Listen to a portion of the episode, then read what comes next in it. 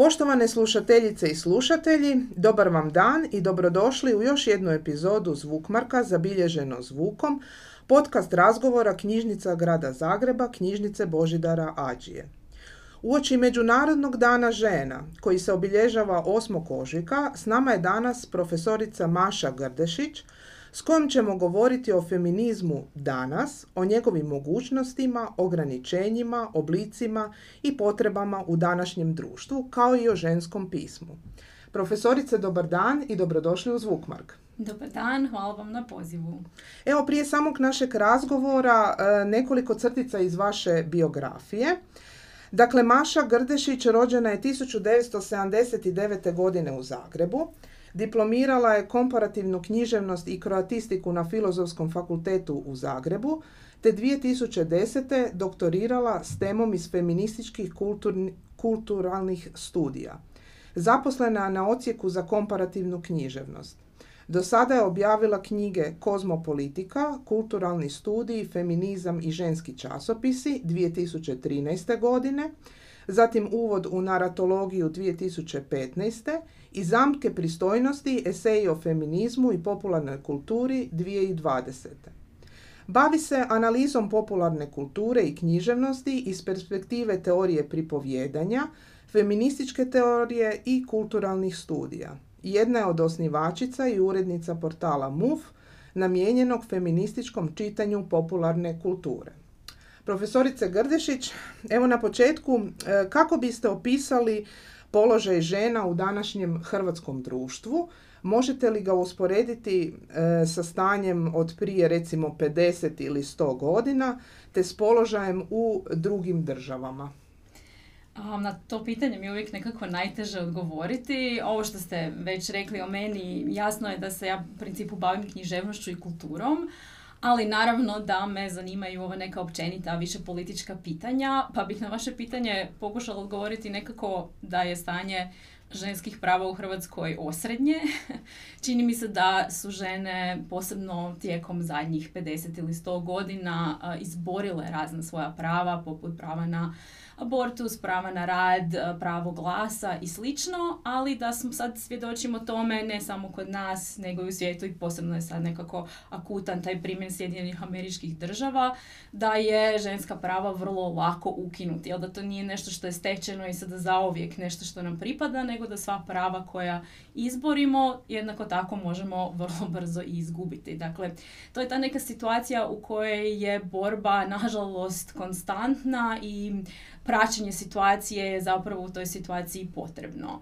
Um, velike su razlike recimo isto tako između prava koja postoje u zakonima i načinima na koje se ona provode kako stvari stvarno funkcioniraju u svakodnevnim životima žena, gdje se čini možda na prvi pogled da živimo u otvorenom društvu, ali onda kada uđemo malo u domove vidimo da stvari još uvijek funkcioniraju kao što su nekad funkcionirale. I tu u našem društvu mislim da možemo reći da imamo tu jednu specifičnu, danas na zapadu zapravo prevladavajuću kombinaciju patriarhata i kapitalizma, što je s jedne strane ili jedna ideologija koja vuče u prošlost, a druga koja pokušava malo otvarati prema budućnosti, ali one u toj svojoj specifičnoj kombinaciji zapravo na žene stavljaju još uvijek veliki teret. I to se recimo dosta dobro vidi, a o tome sve više današnjih feministkinja i aktivistkinja priča, u radu koji žene obavljaju kod kuće koje je još uvijek je li vezan uz kućanske poslove, brigu za djecu, za starije, za bolesne i koje se zapravo ne plaća, nego se, kako se ono lijepo kaže, obavlja iz ljubavi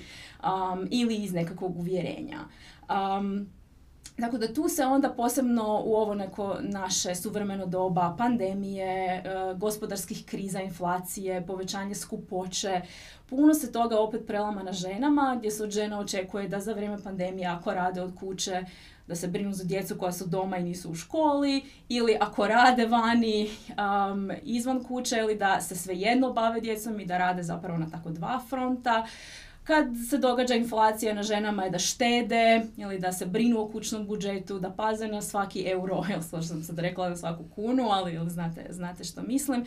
Dakle, tu su još uvijek ti problemi koji se često, zapravo najčešće prelamaju na ženama, iako bih rekla da je danas u Hrvatskoj vjerojatno možda i značajniji ovaj problem velikih društvenih razlika i velikih ekonomskih razlika koji ne pogađa samo žene naravno, nego pogađa i muškarce, ali onda i u tim obiteljima koje se nalaze ili nekako ili na ekonomskom dnu, opet se ili veći teret um, može osjetiti na ženskim leđima i u tim situacijama gdje postoji neki oblik nesigurnosti, ali ne samo u njima, naravno da dolazi i do većeg nasilja, nasilja nad ženama i nad djecom i nad ranjivima i slabijima.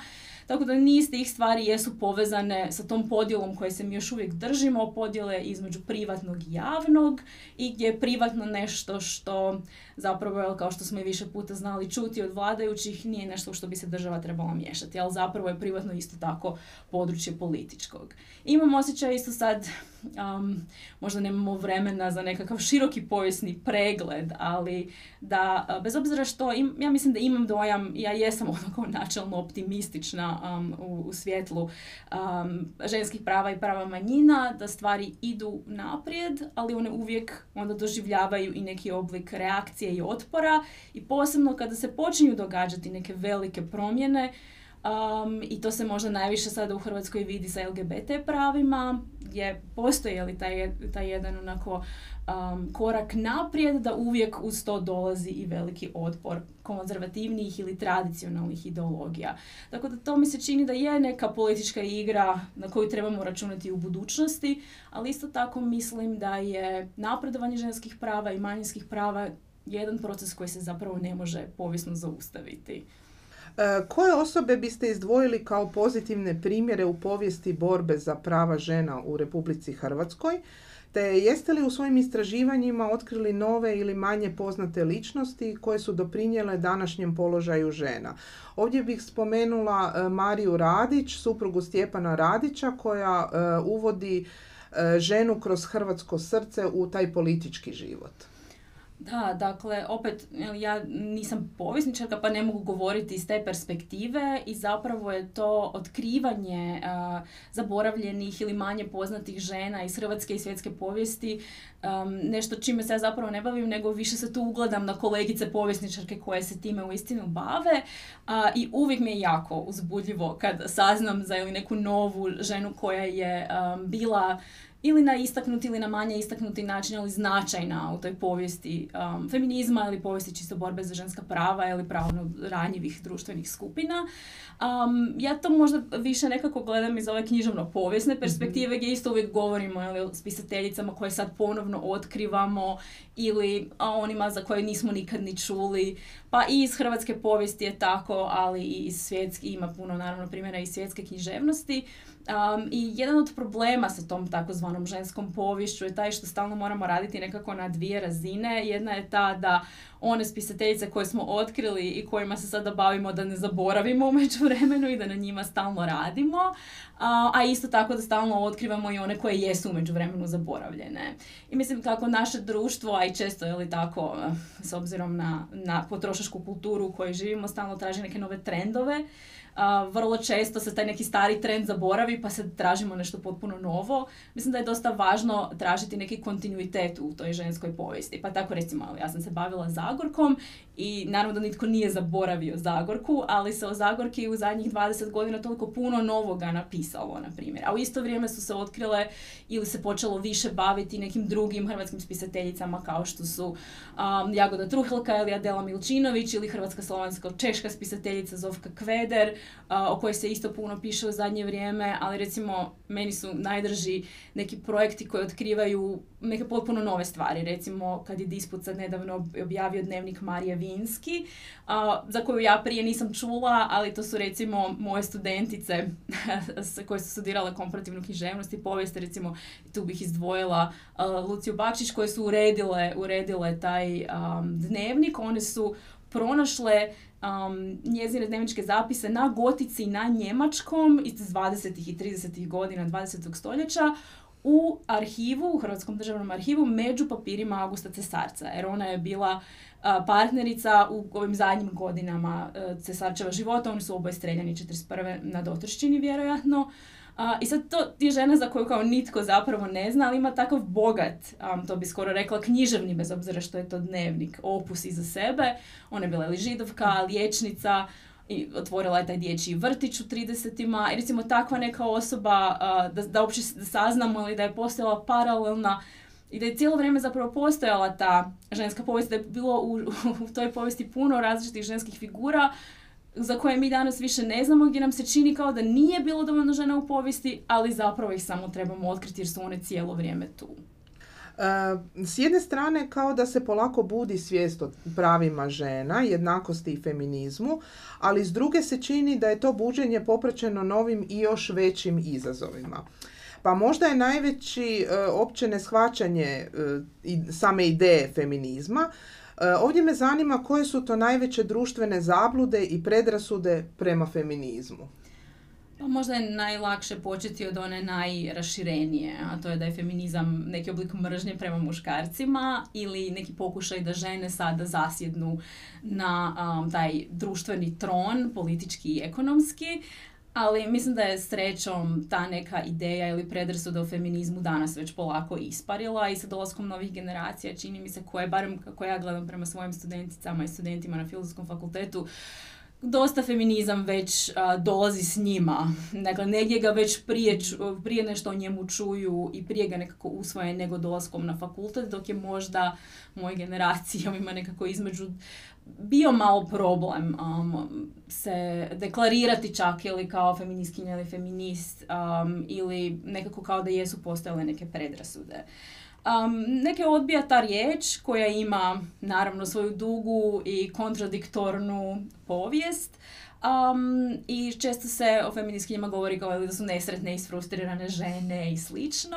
Um, nekada je naravno teško se ili problematično možda u nekoj situaciji koja i jest opasna ili bi mogla rezultirati nekim naseljem deklarirati kao feministkinja jer se nešto konkretno može dogoditi toj osobi. Ali čini mi se li da um, to dosta mijenja i da danas i mlade žene i mladi muškarci nekako uh, uviđaju da im te tradicionalne patriarhalne vrijednosti možda više štete nego koriste zato što um, smanjuju i mogućnost njihove vlastite ekspresije. Kad vas se odgaja na jedan određeni način, da možete biti samo jedna stvar, a ne možda nešto što vi osjećate da zapravo jeste. I tu se onda vide, vide ta neka društvena ograničenja, posebno u našem današnjem modernom svijetu mhm. koji nudi jako puno toga mladim ljudima, čini mi se, ali posebno kad je riječ o pitanju identiteta. Ali ono što bih samo htjela naglasiti u vezi sa suvremenim feminizmom, naravno, um, feminizam jest uh, borba protiv nepravde i primarno borba za prava žena, ali u isto vrijeme je i borba za um, nekako je li prava i jednakost svih marginaliziranih i ranjivih društvenih skupina. I voljela bih to nekako naglasiti jer mi se čini da se danas feminizam možda više spaja s nekim drugim borbama u nekakvu jednu veliku onako solidarnu platformu uh, u borbi protiv klasne nejednakosti, rasizma, homofobije, transfobije i raznih drugih oblika ili um, straha zapravo da će um, neki, neki novi identitet ili neki drugačiji način života ugroziti ili nešto što već, što već postoji. On meni se čini zapravo da trebamo razmišljati u suprotnom smjeru da bi trebalo biti mjesta za sve nas ili bez obzira na to koliko smo slični koliko smo različiti uh, i da tu feminizam isto tako može, može pomoći. Um, ali za one koji još uvijek nekako ili se, se pokušavaju ograditi od te riječi feminizam, možda ni sama ta riječ nije nužna u, nekoj, u nekom načinu na koji živimo svoj svakodnevni život, zbog toga što meni se čini da se feminizam osim u ovom nekom ili teorijskom i aktivističkom smislu najbolje vidi u našem svakodnevnom životu. Dakle, kako se ponašamo prema drugim ljudima, kako se ponašamo prema onima koji su nekako marginalizirani društveno od nas, kome treba pomoć. Recimo, ako izvedete svoju prijateljicu na kavu, a da se ona malo odmori, a ima troje djece ili joj posudite 50 eura ili ne znam, ili svom sinu pokažete kako se usisava ili pere WC svoje kćeri i kažete da joj nije važno samo to kako izgleda, nego je važno i to ili koliko je pametna i sposobna i slično. Znači sve te male svakodnevne stvari, sve te sitne odluke koje mi svaki dan donosimo mogu biti isto tako feminističke. E, vaša posljednja e, knjiga e, u izdanju Frakture iz 2020. Zamke pristojno, pristojnosti eseji o feminizmu i pop kulturi stavlja feminizam u odnos s brojnim primjerima iz pop kulture. Smatrate li da je upravo ta sfera danas ključna u promoviranju ženskog položaja u društvu, te koliko je pop kultura doprinjela feminizmu? Jesu li zahvaljujući njoj mlađe generacije, ajmo reći, osvješćenije? Da, jedno oprezno da, ili kao odgovor na sva ova pitanja. E, mislim da danas, za razliku od možda vremena kad sam ja odrastala, znači to su neke 90. bile, Um, kao što sam već rekla, ali mlađi ljudi već dolaze u srednjoj školi i dolaze na studij uh, sa nekom svješću o borbi za ženska prava, o pitanju rasizma, o borbi za LGBT prava i slično.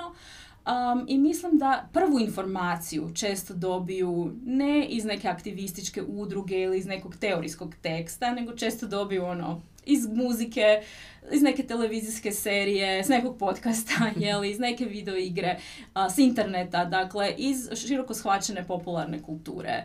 Um, I čini mi se, jeli, to je malo ta neka logika potrošačke, uh, potrošačke kulture koja pokušava namamiti razne vrste mhm. identiteta, jeli, da i oni postanu neka potrošačka niša, Um, u tom smislu i popularna kultura ima tu jednu liberalnu crtu. Zapravo kad gledamo ono što, su, što je mainstream popularna kultura, tu nećemo baš tako lako naći neke ideološki konzervativne momente. Naravno, pop kultura je vrlo širok pojam i tu se uklapaju razni tipovi ideologija, ali ovo je tipa serije na Netflixu ili na HBO u tom smislu ili um, najčešće imaju tu jednu liberalnu progresivnu crtu, barem u smislu recimo reprezentacije različitih tipova manjina, što je sada jako u modi um, i u televiziji i, i, na filmu i slično i općenito u popularnoj kulturi.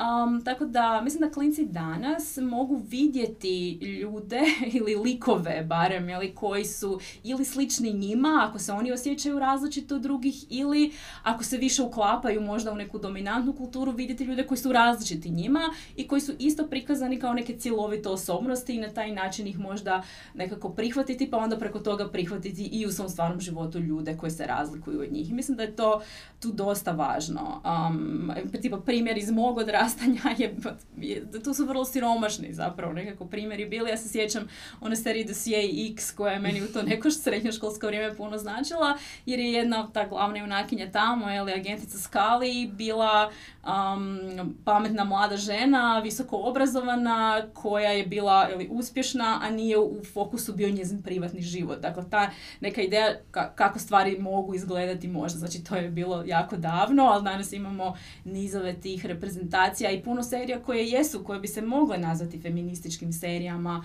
poput serije, ne znam, Djevojke ili Fleabag ili HBO serija I May Destroy You. Dakle, ima niz tih primjera koje, na koje se možemo pozvati. Ili serija koje su recimo baš otvoreno ili politički didaktične skoro u feminističkom smislu kao sluškinjina priča i slično. Dakle, ima, ima stvari um, preko kojih se može čuti, čuti za feminizam. E, i onda jednom kada vam ta bubica nekako malo uđe u uho, onda se možete početi i sami baviti istraživanjem feminizma i onda u tom smislu ili se malo posvetiti i možda nekom feminističkom aktivizmu ili traganju po nekim književnim ili teorijskim tekstovima ili nekim drugim umjetničkim tekstovima koji će onda biti možda i radikalniji od ovoga što možemo vidjeti na televiziji. Pa onda u tom smislu mladi mogu postati i kritični prema tim stvarima koje su do sada vidjeli zbog toga što naravno ili popularna kultura je vrlo često određena kapitalističkim načinima proizvodnje i isto ima samo određene dosege. Ali svakako ona može biti korisna u tome da se neke ideje probiju do širokog uh, broja ljudi. Evo, listajući e, vašu knjigu, zapelo mi je za oko ono što piše na samim koricama knjige, da se kod vas javlja pod navodnicima vatra u mozgu i želucu kad čitate strane autorice knjiga, knjiga Elenu Ferrante i Sally Rooney. Pa zašto komentirate baš te dvije autorice? Da, to je bio neki moj uh, obožavateljski fan girl moment. Um, meni je jako važno kad govorimo o književnosti da pokušam govoriti o književnosti nekako i kroz tu ideju ljubavi prema knjigama i prema čitanju. Nekako sam imala osjećaj i na studiju komparativne književnosti i poslije ono na ocijeku da je možda ljubav prema knjigama i prema čitanju i prema nekim konkretnim autorima i autoricama nešto što je skoro malo sramota spomenuti. Um, i htjela bih nekako ono sa studentima podijeliti ponekad i tu svoju um, začaranost nekim tekstovima koja nije uvijek sasvim racionalna kao što, kao što znamo, um, ali se onda ili to može pokušati um, razložiti i vidjeti zašto nam se sviđaju baš te neke konkretne knjige, a neke druge ne toliko. Kad sam pisala o Eleni Ferrante i o Sally Rooney, to su bile te knjige koje sam čitala u tom trenutku. Još uvijek mislim da su, da su mi te knjige jako važne. Danas bih možda opet jeli, spomenula neke druge čitateljske obsesije. Evo, kad smo već kod Ferrante, sad sam baš, baš sam razmišljala kako bi trebalo spomenuti upravo prevedenu knjigu Zabranjena bilježnica, isto zaboravljene pod navodnicima talijanske autorice Albe de Cespedes, koju je prevala Antonija Radić za Ocean more i gdje se jako dobro vidi recimo utjecaj na, na Elenu Ferrante. Um, isto je riječ o uh, zapravo ženskoj priči o dnevniku žene, jedna isto neugodna, nervozna knjiga, ali sjajno napisana. I to, je, to se možda vidi već da je moj ukus nekakav takav kasno, zapravo taj ukus um, neke starije milenijalke koja volite neke malo neugodne i depresivne knjige. Tako da dobro, to je i osoban pogled, ali jednostavno valjda mi je... Um, ta, eh, ta čitateljska strast mi se nekako uvijek probudi kad čitam neke onako politički motivirane ženske priče. Mislim da mi je to, da je to uvijek važno um, i da toga srećom ima sada sve više na našem tržištu i u hrvatskoj književnosti i u svjetskoj književnosti i u prijevodima. Ali da, um, čini mi se um, da mi je tu bilo važno, evo kod Elane Ferrante, to možda ne treba ni posebno objašnjavati, ali čitajući genijalnu prijateljicu, osim što je to jako dugačka knjiga, pa je lako ući u taj svijet, teško iz njega mhm. izaći, da vas stvarno onako nekako obuzme dok čitate tih 1600 stranica, koje meni stvarno zvuče kao neka enciklopedija različitih ono, ženskih iskustava iz povijesti. Podsjećala me na, na razne načine stvari koje su mi pričale baka ili mama, neka iskustva imam i ja, ali naravno nemam sva. Um, tako da ta knjiga baš zbog svoje dužine i zbog gomile tih iskustava uh, traumatičnih koje se tamo događaju, stvarno ja mislim da djeluje na čitateljice. Sally Rooney s druge strane imam osjećaj da je pogodila neki ton um, generacijski, recimo to tako, um, posebno vezano uz taj neki osjećaj unutarnje nesigurnosti koje često postoje kod djevojaka, mladih žena i koje onda zbog te svoje vlastite nesigurnosti um, nisu u stanju možda iskoristiti neke prilike koje im se nude, a to je sve proizlazi čini mi se iz načina na koji odgajamo djevojke u društvu ili da trebaju biti skromne, povučene, um, dobre djevojke uh, i da nemaju možda pravo na taj neki autoritet koji se smatra možda više kulturno maskulinim fenomenom. Jel? Tako da tu, tu mi se čini da su obje autorice pogodile nešto i zato jesu vjerojatno toliko široko čitanje, čitane. Ja, ja sam tu samo jedna od mnogih čitateljica, ali nemam taj poriv da nešto što je popularno, što je čitano i što je voljeno, odmah gledam sumnjičavo. Meni, ja, meni, ja si isto, ono, želim si dopustiti da mi to bude super. Jako mi je odbojan taj elitistički stav koji automatski ide protiv nečega što je popularno i posebno protiv nečega što je popularno kod žena ili mladih žena, jel, specifično. Evo, dotakla bih se i e, portala za feminističku kritiku popularne kulture MUF, koje su uz vas vodile Asija Bakić, Barbara Plejić-Tomić i Lana Pukanić. Kasnije su tu još i Lea Horvat i Maša Huzjak. E, pa kakva je to feministička e, perspektiva u kojoj ste se odlučili pokrenuti taj portal i zašto je on 2018. postao neaktivan? Da, dakle, MUF, um, MUF je vjerojatno jedna od najboljih stvari koje sam radila i sad ga već nakon što su prošle neke godine od kad smo ga morali zatvoriti, gledam na njega relativno sentimentalno, ali ono što mi je razmišljajući sada svemu tome retrospektivno, nekako najljepše i najdraže vezano uz rad na MUF-u je ta specifična energija koja nastaje zajedničkim kreativnim radom na nekom projektu između žena koje su i međusobno prijateljice. Tako da, posebno ovi prvi dani kada smo najviše Lana Pukanić, Asja Bakić i ja radile na e, tom portalu i počele pisati tekstove i stvarno smo pisale po dva teksta tjedno, što je tempo koji je uz druge poslove koje morate raditi, jer ovo nije bio plaćeni posao, nego je više bilo nešto što je nastalo iz našeg entuzijazma ili postane u neku ruku teško, ali um, taj prvi nalet energije i prvih nekoliko godina što smo to radile, mislim da smo stvarno uspjele um, ne, nekakvu sinergiju tu ostvariti i bile su jako, jako dobre reakcije čitateljica i čitatelja i općenito ta neka zajednica koja se na internetu formirala oko MUF-a. MUF je zapravo bio zamišljen kao portal za feminističko čitanje popularne kulture, tako da pokušavali smo spojiti neki naš interes za feminističku teoriju i politiku sa interesom za popularnu kulturu, ali pisale smo i o drugim stvarima, naravno, jer su se u međuvremenu događale i razne druge stvari vezane jednostavno uz žensku politiku u Hrvatskoj. Ali htjeli smo, s obzirom da su u to vrijeme postojali portali i danas isto nažalost ugašena libela, još uvijek postoji Vox Femine. Dakle, ta dva portala koji su se nama činili kao da su više specijalizirani za feminističku politiku. Mi smo htjeli nešto onako malo više vezano uz popularnu kulturu, a da bude i vizualno atraktivno, da uključuje i neku komponentu humora, jer nam se činilo da to možda tu nedostaje.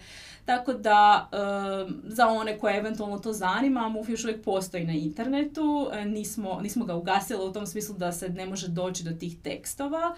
Dakle, hosting se još uvijek plaća, ali da, ne objavljuju se više tekstovi primarno zbog ovog problema, dakle, kombinacija jednostavno financijske nemogućnosti da se to nastavi raditi u onom obliku u kojem se radio na početku, dakle, toliko intenzivno i pitanje vremena, naravno, jel, i to je, to je ta neka nažalost najgora kombinacija za sve te neprofitne medije u Hrvatskoj jednostavno ne možete dobiti financiranje koje bi vam bilo dovoljno da to funkcionira kao stvarni medij ili kao nekakav pravi portal ili neke prave novine. A, a opet ne možete to sve raditi besplatno jer morate zarađivati na za život na drugom mjestu. Znači ja priznajem odmah ili da jesam morala malo zanemariti recimo svoj, svoju akademsku karijeru pod navodnicima. Um, zato da bih se mogla posvetiti mufu, ali na kraju jesam iz toga dobila i ovu krasnu knjigu ili zamke pristojnosti, um, tako da naravno ono, nije, nije mi žao, ali samo hoću reći da je jako teško raditi dva posla odjednom um, i u tom smislu onda kao i često spisanje književnosti, ili morate se uzdržavati na neki drugi način da biste radili to što, što pisati ili to, i raditi to što volite. Tako da tu je nažalost um, došlo do problema jer mi nismo jednostavno, možda nismo imali ni, ni vještina da postanemo dovoljno profesionalni na taj način, ali uh, u svakom slučaju to je postalo neodrživo, nažalost. Ali mislim da um, im je MUF jedno od tih formativnih iskustava u nekom mom feminističkom putu, ali ne samo feminističkom, nego i nekom, jeli, znanstvenom i aktivističkom putu i da sam tu stvarno jako, jako puno naučila. E, koga biste istaknuli kao svojevrsnog uzora i feminističku autoricu koja je utjecala na vaš rad i razmišljanje o feminizmu? Da, to mi je uvijek jako teško izdvojiti jednu, jednu pa, osobu, zato što to, to nekako ne, ne ide. E, posebno zato što ja feminizam ipak, a nadam se da to tako i drugi, doživljavam kao nekakvu kolektivnu stvar, ili kao nekakav kolektivni zajednički pokret, zajednički rad. Tako da je jako puno različitih žena uh, utjecalo na mene, počevši od obitelji, ono, od mame i bake, pa preko profesorica na fakultetu koje sam imala, poput profesorice Andreje Zlatar Violić, uh, ili ovih mlađih kolegica, mojih studentica, ili, ili ovih kolegica s kojima sam surađivala na MUF-u, recimo Lane Pukanić, koja um, je nešto mlađa od mene i već pripada i nekoj drugoj generaciji i na drugačiji način puno kreativniji od mene razmišlja o feminističkim pitanjima. Dakle, od nje sam jako puno naučila, ali i čitajući razne autorice, recimo od Sylvia, Sylvia Plath ili Jean Rees, pa onda do nekih feminističkih teoretičarki koje su mi jako važne, koje će biti vjerojatno manje poznate publici, ali recimo jedna američka autorica Kate Zambrino, koja je i književnica i feministička teoretičarka i čija ni jedna knjiga, nažalost, nije prevedena još na hrvatski, ali koja je napisala tu sjajnu studiju koja se zove Heroine, Heroines na engleskom i bavi se povješću različitih spisateljica u kombinaciji sa vlastitim nekim autobiografskim dijelom i ona mi je pokazala recimo da se o feminizmu može pisati ne samo teorijski nego i osobno, što mi je bio tad negdje 2012. neki prvi takav znak da je to u redu, ili da se može i osobno pisati o nekim političkim i teorijskim problemima, da pače, ili mislim postoji povijest feminističkog pisanja, autobiografskog kojeg ja nažalost u tom trenutku još nisam bila svjesna, ali recimo Kate Zambrino mi je tu jako pomogla ili recimo ili feministička queer teoretičarka Sara Ahmed koja je skovala onaj termin feminist killjoy, e, znači jeli, feministkinja koja doslovno ubija tuđu sreću i koja mi je pokazala to da um, zapravo ili feminizam nije pokret koji treba učiniti to ali da se drugi osjećaju dobro. Jel dok god postoje različiti društveni problemi, različite nejednakosti, ne može biti ni slaganja ali, oko tih problema, a ja sam malo ili osoba koja bi voljela da se svi slažu, što se apsolutno kosi s ovom feminističkom idejom borbe za društvenu pravdu, pa mi je onda nekako li to dopuštenje da budem problem jeli, negdje ili da se pobunim protiv nečega, da kažem da nešto nije ok ili da, da progovorim na nekom sastanku jeli, ili nešto slično, da, da, da, me, da prihvatim to da budem neki taj jeli, uništavač malo u, u, tuđe sreće. To mi je recimo puno, puno pomoglo čitajući um, njezinu teoriju. Tako da to su neke recimo autorice koje bih izdvojila, ali naravno da ih ima puno više. A recite što nam govori pojava tolikog broja autorica koje pišu u svim književnim rodovima i vrstama? Jesmo li spremni revidirati pojam ženskog pisma?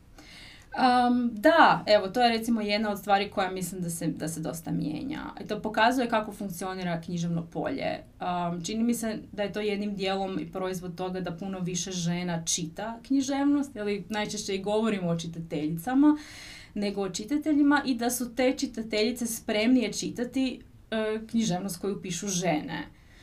dok statistički nekako gledano ili muškarci su rijeđe možda skloni jeli, posegnuti za knjigama autorica, ali s obzirom na to jeli, da žene jesu većinom čitateljice, onda se i te autorice čitaju. Dakle, kad je riječ o tome, ja bih možda samo voljela naglasiti da ja imam taj neki osjećaj da s obzirom na naše obrazovanje u kojem radimo jako malo autorica za lektiru, recimo, pa čak i na fakultetu dok sam studirala krajem 90-ih, početkom 2000-ih, radili smo stvarno ono na, na prste jedne ruke bi se moglo nabrojati koliko smo autorica čitali u tih pet godina, um, tako da mi se čini da i srednjoškolsko i fakultetsko obrazovanje da me lišilo čitanja autorica.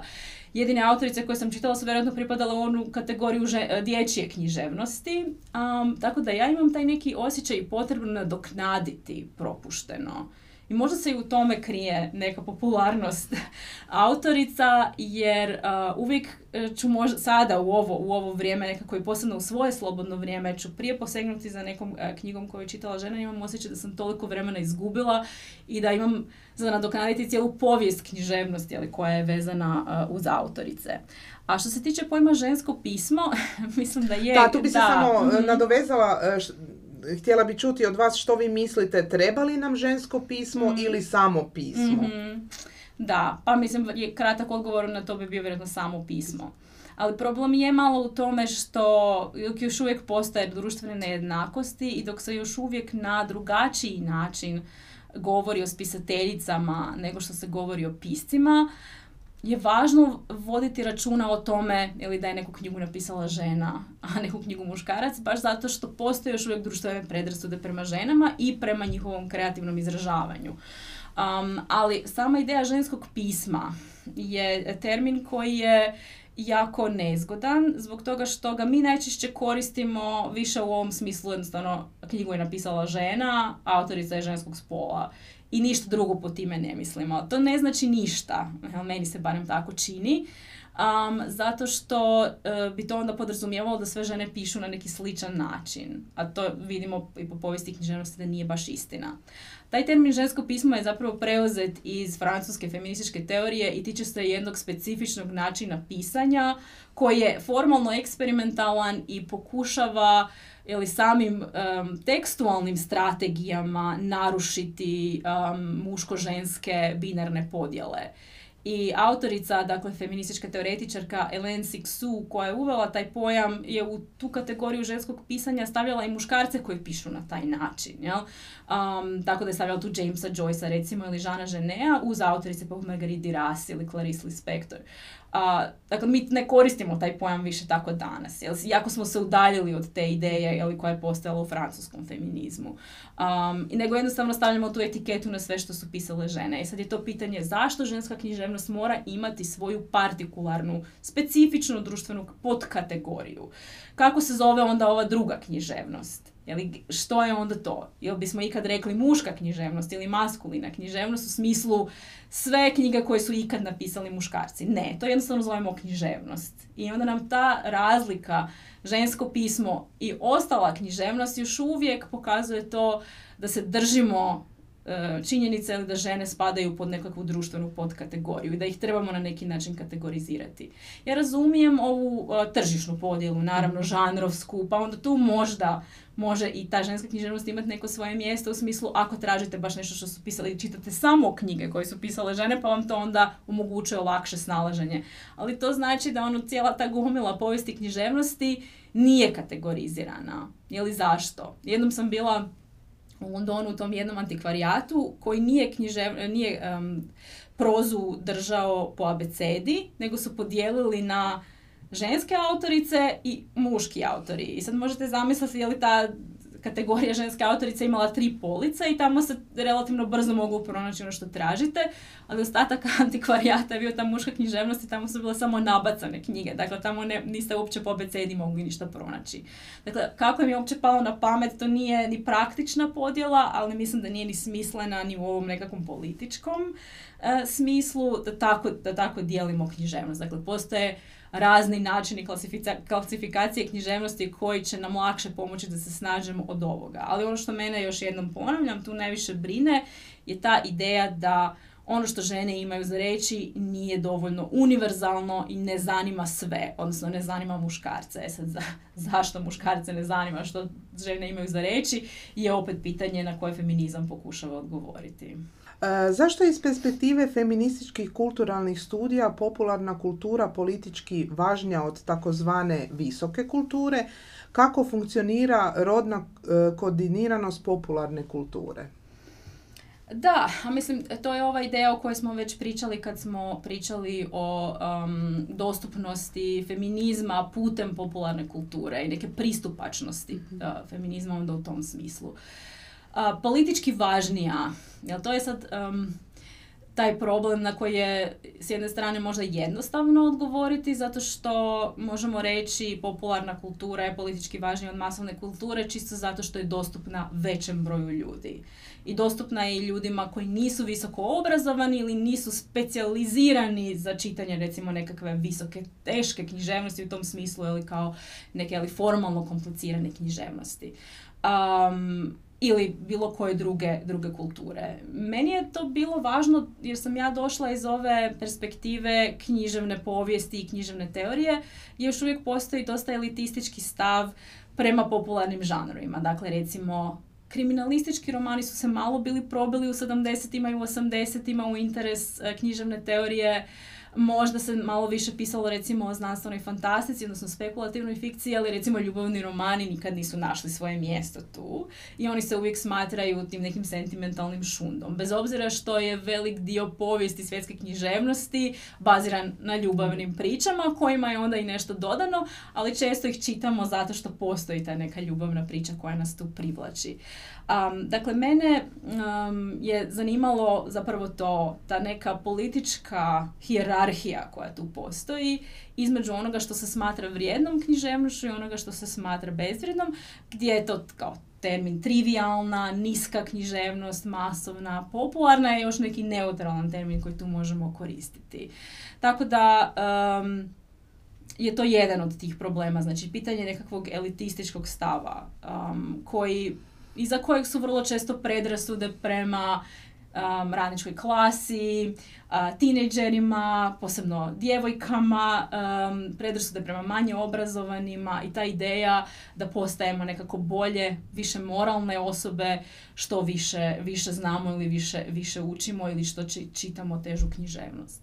A ova rodna kodiranost uh, popularne kulture ili kulture općenito je ovaj problem koji sam i malo prije spomenula gdje se zapravo ili popularna kultura dijeli u te neke tržišne niše, a jedna velika ta tržišna niša je ženska kultura ženska popularna kultura, ono što se nekad zvalo ženski žanrovi. U te ženske žanrove su onda spadale sapunice, romantični filmovi, odnosno ljubavni filmovi, melodrame, romantične komedije, ženski časopisi i sve to, je što se smatra zapravo ono najgorim primjerima popularne kulture i ono šundom dnom dna zapravo kulture.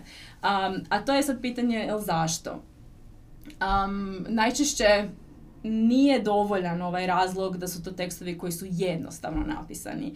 Jer i ostali popularni žanrovi su jednostavno napisani, pa krimeći opet nekako uspijevaju zato što predstavljaju neki intelektualni problem ili uči možda jeli, u nekako, barem jednim korakom u visoku kulturu.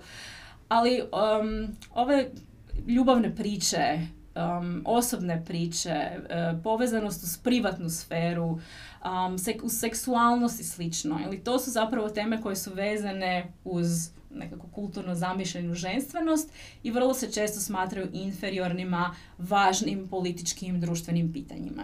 A vidjeli smo na početku zapravo da je privatna sfera i tekako političko pitanje jer se tu isto događaju razne nepravde i um, žene gube, gube svoja prava i na tom terenu. Dakle, to nije nešto što je lišeno politike. Dakle, ljubav, seksualnost, prijateljstvo, brak, ili sve to je isto tako politično. Ali se često znači, smješta u tu jednu specifičnu kategoriju. Sigurno, jeli ste primijetili da su razne popkulturne pojave koje e, obožavaju žene ili mlade djevojke posebno smatrane zapravo nekako najlošijim primjerima popularne kulture. I tu postoji onaj termin koji se često zna pojaviti, iako je još uvijek e, staromodan, ali se još uvijek zna nekad pojaviti, termin šiparica, recimo, je li to, što, za čime su sad kao te mlade djevojke poludjele. Pa onda u tom smislu prezir prema boy bandovima, bez obzira što su recimo mlade djevojke uh, učinile Beatlese planetarno popularnim bendom, danas se više zapravo o njima ne govori kao o boy bandu, li zato što su ga na neki način kasnije iskupili rock i pop kritičari. Tako da je li ta neka ideja da nešto, sve što taknu mlade djevojke i žene je automatski se smatra kulturno ili trivialnim fenomenom. Tako da treba obratiti malo pažnju na to.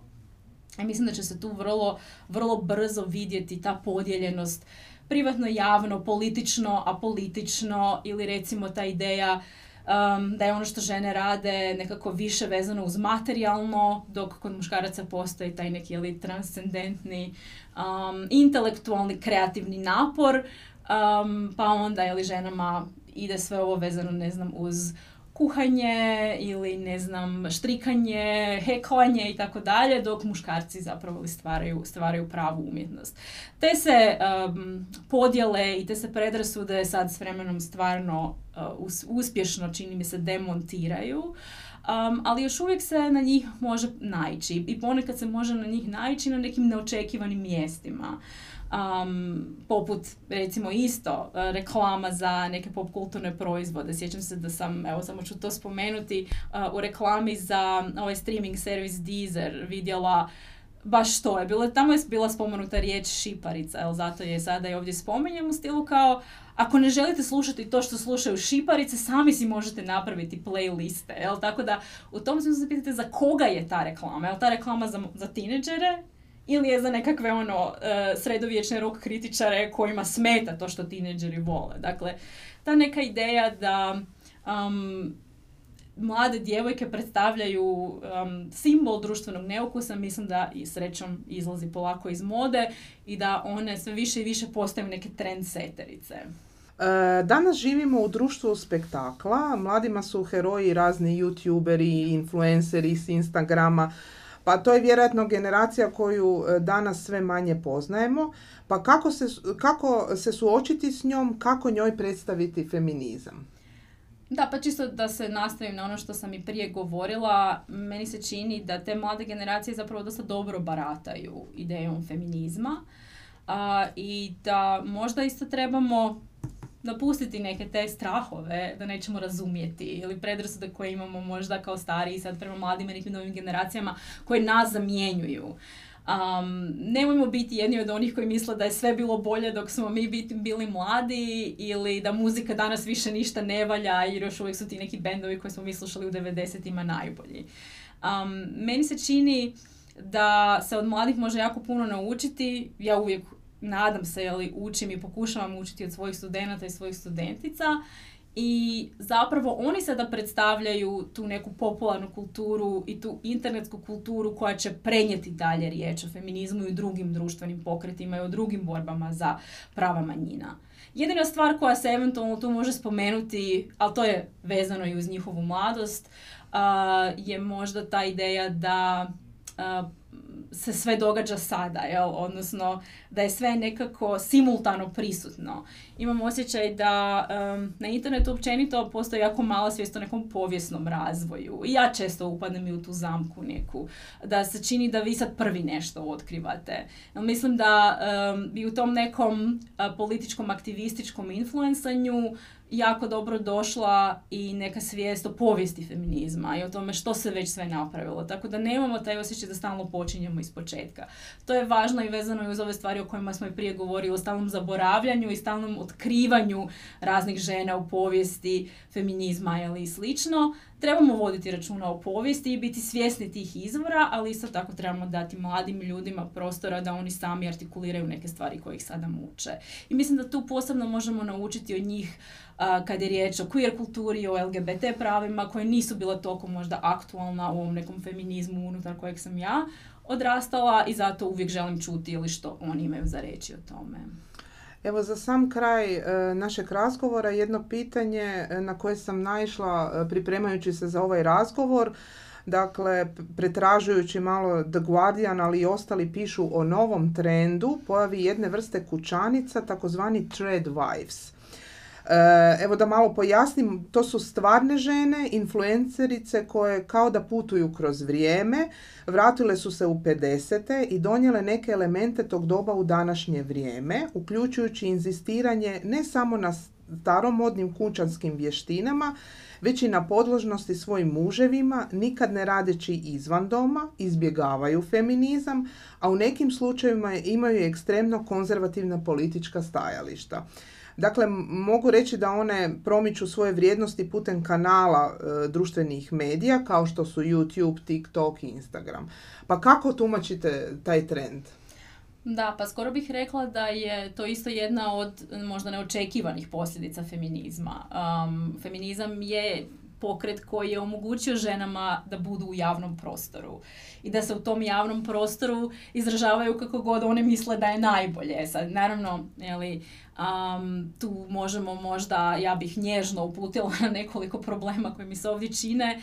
Prvo, činjenica da su to vjerojatno vrlo privilegirane bijele žene koje ne moraju raditi izvan doma, odnosno koje muževi stvarno mogu financirati. I u tom smislu, kako bih rekla, ja bih čak išla tako daleko da kažem da treba poštivati izbor svake žene ili da se odluči raditi ono što ona želi. Ali problem koji, na koji tu nailazimo je zapravo taj problem da um, su to žene koje u javnom prostoru govore ženama da ostanu kod kuće. I to je nešto što se vrlo često događa kod raznih konzervativnih aktivi, aktivistkinja. Dakle, one jesu žene koje govore u javnosti i kojima je na neki način posao, jer nemojmo se zavaravati, influencanje je posao. Jeli? To je nešto što se mora raditi, za što se mora pripremiti, što je plaćeno do određene mjere to isto nije nešto što se radi iz, samo iz ljubavi ili iz uvjerenja, ili nego nešto što se monetizira. To vrijedi za sve um, ove kulinarske, majčinske blogove i tako dalje. U nekom trenutku se tu može početi zarađivati. Dakle, one zarađuju ili na tome da osmišljavaju taj novi trend ili stari novi trend, tradicionalni novi trend, da ženama govore zapravo da ostanu kod kuće. I um, to je, sad možda ta riječ zvuči um, strogo, ali antifeministički, ili baš zbog toga što sužava mogućnosti izbora za žene. Jel, onda na kraju se opet vraćamo na to da vam je jedini, da to onda više nije izbor, jel, nego da je to jedina vaša mogućnost da ste doma s djecom. Ako je to jedan od mnogih izbora jel, koji postoji za žene, to mi se čini apsolutno ono prekrasno i legitimno. Jel? Mnoge žene bi to poželjele, vjerujem, raditi. A s druge strane, um, feminizam ipak radi na tome da proširi razne načine života koji su dostupni ženama, tako da i to bude jedan od tih načina života, ali da drugi načini života ne budu nedostupni. Dakle, ako žene ne žele to, um, da im onda to isto bude omogućeno, da ne moraju biti majke ili da imaju svoje karijere, da rade nešto drugo, da za to budu adekvatno plaćene i slično. Dakle, Dok mi se čini da ove wives rade na tome da jedina mogućnost za žene bude ta da budu majke i kućanice i da zapravo žive u skladu s patriarhalnim obrazcima, feminizam pak pokušava raditi na tome da se što više različitih životnih izbora učini ženama dostupnim i mogućim. I u tom smislu jeli, feminizam je ipak nekakav optimistični projekt za budućnost um, i vjerujem nekako ali da ćemo ipak krenuti u tom smjeru da, da pokušavamo ili živjeti sa što više mogućnosti, a ne sa što manje mogućnosti. Evo, vjerujem da smo ovime zaokružili našu, uh, naš razgovor o feminizmu Iskoristit ću ovu prigodu da svim našim slušateljicama čestitam Dan žena, a vama profesorice e, Grdešić želim puno uspjeha u vašem radu i do slušanja. Super, hvala i sretan Dan žena.